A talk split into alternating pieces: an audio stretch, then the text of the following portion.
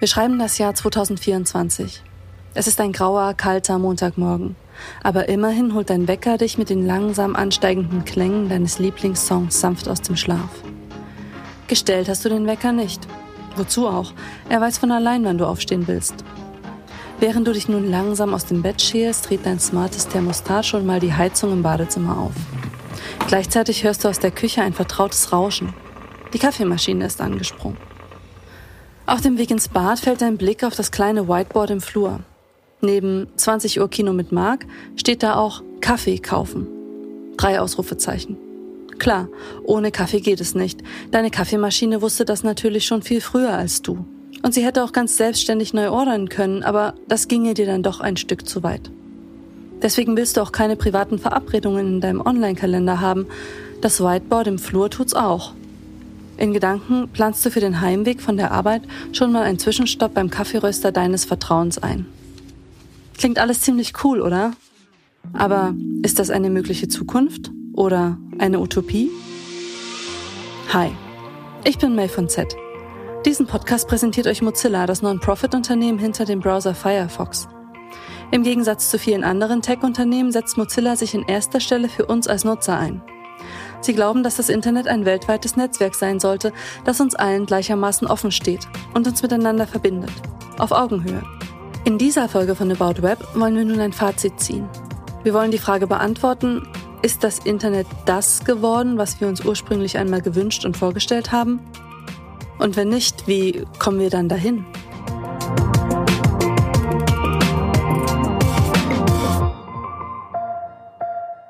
In den letzten Folgen haben wir herausgefunden, wie das Internet schon heute unser tägliches Leben beeinflusst und verändert. Vorbereitet waren wir darauf nicht. Schritt zu halten mit der Entwicklung der digitalen Technologie wird immer mehr zur Herausforderung. Gleichzeitig wird es immer wichtiger, es zu versuchen, denn im Gegensatz zu uns lernen Maschinen unglaublich schnell. Da sind sich die Experten einig. Wir müssen uns komplett von dem verabschieden, wie wir Beziehung früher noch definiert haben als gegenseitige Wertschätzung, also als beispielsweise die Wertschätzung von Charaktereigenschaften oder von Werten, die wir selbst vertreten, sondern es geht darum, wahrgenommen zu werden. Eigentlich haben wir es wieder mit einem Medienwechsel zu tun. Ja? So wie wir vor 200 Jahren, wie die Verbreitung des Buches und des Erzählens hatten und des Liebesbriefes, so haben wir es jetzt mit Medien zu tun, in denen wir auch eine neue Form von Intimität erfinden können. Ja, wenn ich mir anschaue, wo die besonders sensiblen Datensammlungen anfallen, wie sie entstehen, dann stelle ich fest, das sind meistens Abfallprodukte anderer Handlungen. Ich gehe ja nicht zu Google, um eine Akte meiner intimsten Sehnsüchte oder auch Krankheitssorgen erstellen zu lassen oder gar meiner Beziehungsprobleme oder Sexvorlieben. Aber genau das passiert, wenn ich alles, was mir durch den Kopf geht, in die Google-Suche eingebe. Und das ist die große Gefahr. Was passiert mit diesen ganzen Metadaten, mit dem ganzen Big Data? Da liegen die Gefahren und damit muss sich eine Gesellschaft konfrontieren und nicht nur Experten. Ich glaube, dass uns die Zukunft im Zusammenhang mit diesen sehr machtvollen Techniken große Gestaltungsaufgaben stellt. Und die müssen wir angehen. Wenn wir das verpennen und jetzt diese Sache nicht gestalten, dann könnte es wirklich schwierig werden. Dann werden vielleicht Dinge passieren, die wir schwer gestalten können oder nicht mehr einholen können. Das Internet mit all seinen Möglichkeiten ist dazu da, unser Leben leichter, spannender und schöner zu gestalten. Oft sogar kostenlos. Aber läuft das wirklich so? Am Ende zahlen wir meistens doch. Mit unserer Aufmerksamkeit, mit unserer Zeit oder sogar mit unseren privaten Daten. Verwunderlich ist das nicht, denn viele Ecken des Netzes werden heute von Großkonzernen bestimmt und die funktionieren online nun mal genauso, wie sie es offline tun. In einer freien Marktwirtschaft verfolgt ein Unternehmen üblicherweise immer zwei Ziele. Gewinn und Wachstum. In diesen Maßstäben bemessen Eigentümer, Investoren und Aktionäre den Erfolg einer Firma und der Erfolg kann niemals groß genug sein. Das ist bei Facebook nicht anders als bei Google, bei Amazon, bei Tinder und bei so ziemlich jedem anderen Unternehmen. Und seien wir mal ehrlich, nur die allerwenigsten von uns schaffen es, ganz ohne diese üblichen Verdächtigen auszukommen. Als Firmenleitung stehst du vor der Aufgabe, Gewinn und Wachstum stets zu maximieren. Dazu musst du immer auch im Auge behalten, was der Markt verlangt. Und der wird von vielen verschiedenen Interessen beeinflusst. Und wenn die Interessen der Geldgeber sich eben nicht mit denen der Nutzer decken, dann ziehen die Nutzer oft genug den kürzeren. Geld zu verdienen ist natürlich per se nichts Schlechtes. Erfolg ist nichts, wofür man sich schämen müsste. Wenn aber alle Entscheidungen auf Gewinnmaximierung hin ausgerichtet werden, dient ein Unternehmen nur noch dem Markt und nicht mehr dem Nutzer. Aber das muss nicht so sein. Es gibt auch andere Konzepte. Die Suchmaschine Ecosia zum Beispiel nutzt ihre Werbeeinnahmen, um auf der ganzen Welt Bäume zu pflanzen. Und die Suchmaschine DuckDuckGo verzichtet darauf, ihre Nutzer zu tracken und deren Suchen zu speichern. Darum hat Mozilla DuckDuckGo Ende 2014 auch als Suchoption zum Firefox-Browser hinzugefügt. Mit einem Non-Profit-Unternehmen im Rücken kann Mozilla es sich erlauben, neue Wege zu gehen. Gewinn und Wachstum sind nicht der wichtigste Maßstab, an dem der Erfolg des Unternehmens bemessen wird. Mozilla arbeitet nicht für Eigentümer, nicht für Investoren, nicht für Aktionäre, sondern für die Nutzer, also für uns. Das ist auch dringend notwendig. Denn wo große Mengen an Daten erhoben werden, da haben wir es auch immer mit großen Risiken zu tun. Wohin die Datensammelwut von Unternehmen führen kann, weiß Alessandro Acquisti.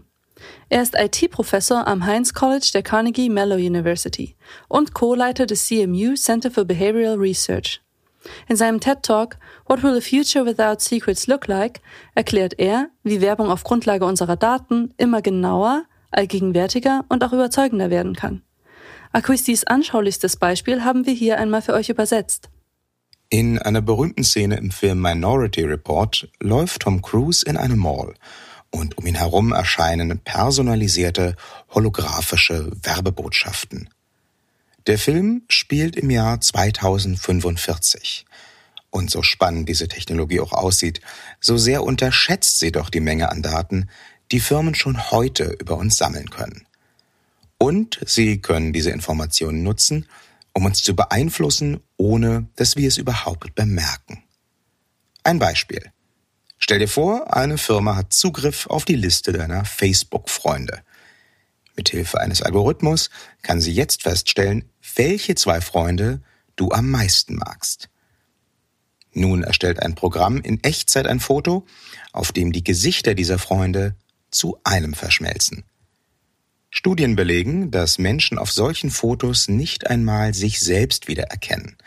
Aber sie reagieren positiv auf das Bild. Wenn du nun das nächste Mal eine Werbeeinblendung auf dem Handy siehst, ist auf dem Bild nicht mehr ein gewöhnliches Model zu sehen, sondern dein Freund. Und du bemerkst noch nicht mal, dass das passiert. Mozillas Internet Health Report für das Jahr 2018 geht von knapp 3,6 Milliarden Internetnutzern weltweit aus. Der Großteil hat wenigstens ein Konto bei den führenden Social-Media-Diensten. Der unangefochtene Spitzenreiter ist und bleibt Facebook. Ende 2017 verzeichnete die Plattform 2,16 Milliarden aktive Nutzer pro Monat. Auch die Fotoplattform Instagram, die 2012 von Facebook übernommen wurde, zählte 2018 rund eine Milliarde Nutzer. Seit 2014 gehört auch der Nachrichtendienst WhatsApp zu Facebook und wächst seitdem fröhlich weiter. Die weltweite Nutzerschaft wird inzwischen auf 1,2 Milliarden geschätzt.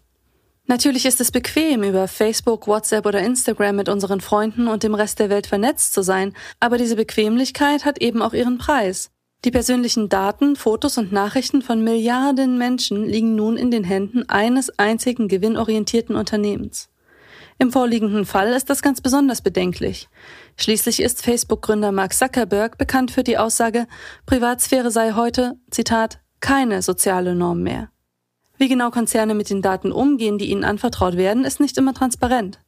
Auch die Sicherheitsvorkehrungen, die zum Schutz von Nutzerdaten getroffen werden, haben sich in der Praxis immer wieder als unzureichend erwiesen. So gehen Experten heute davon aus, dass die Wahl von Donald Trump zum US-Präsidenten erst durch die Datenanalysen der Firma Cambridge Analytica möglich wurde.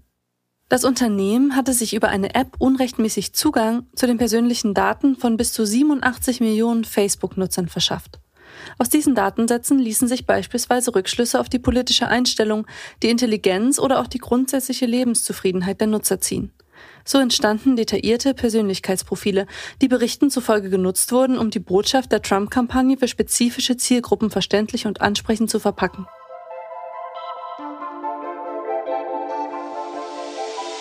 Alles, was wir im Internet tun, posten oder suchen, lässt Rückschlüsse auf uns zu.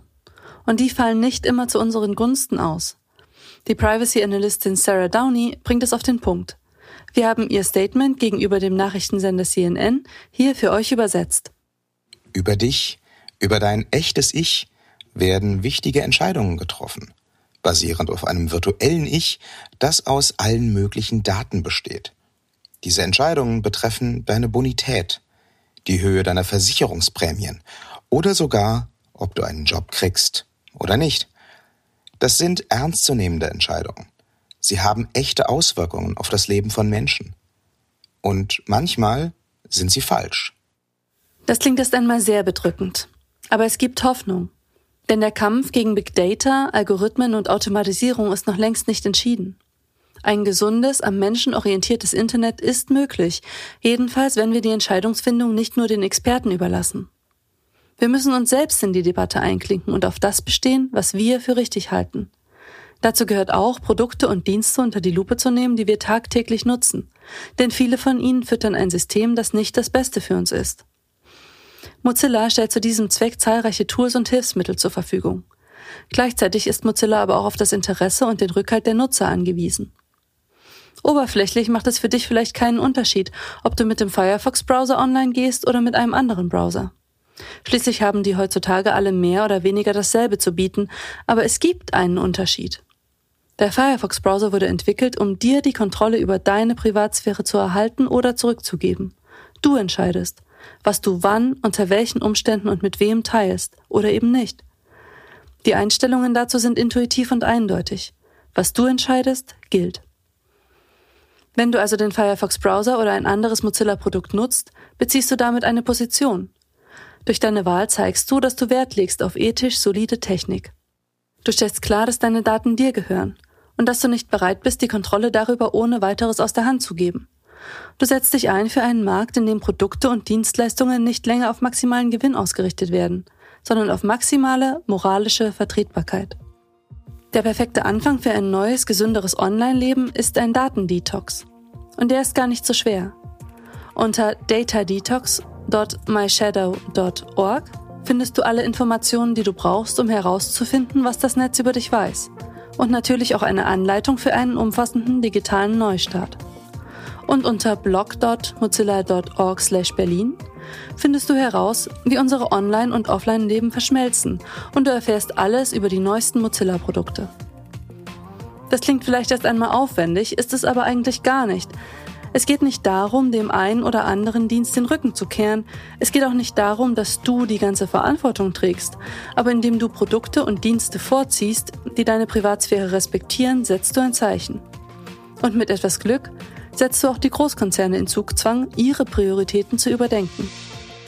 Es mag ein langer Weg sein, aber am Ende steht ein Internet, das so aussieht, wie es ursprünglich einmal gedacht war. Eine öffentliche Ressource, die uns alle gleichberechtigt verbindet. Ein Ort, in dem wir so offen und so privat sein können, wie wir es wollen. Ein Erlebnis, das wir selbstbestimmt immer neu gestalten und an unsere Bedürfnisse anpassen können. Und mit Mozilla hast du einen starken Partner an deiner Seite, mit dem du schon heute durchstarten kannst.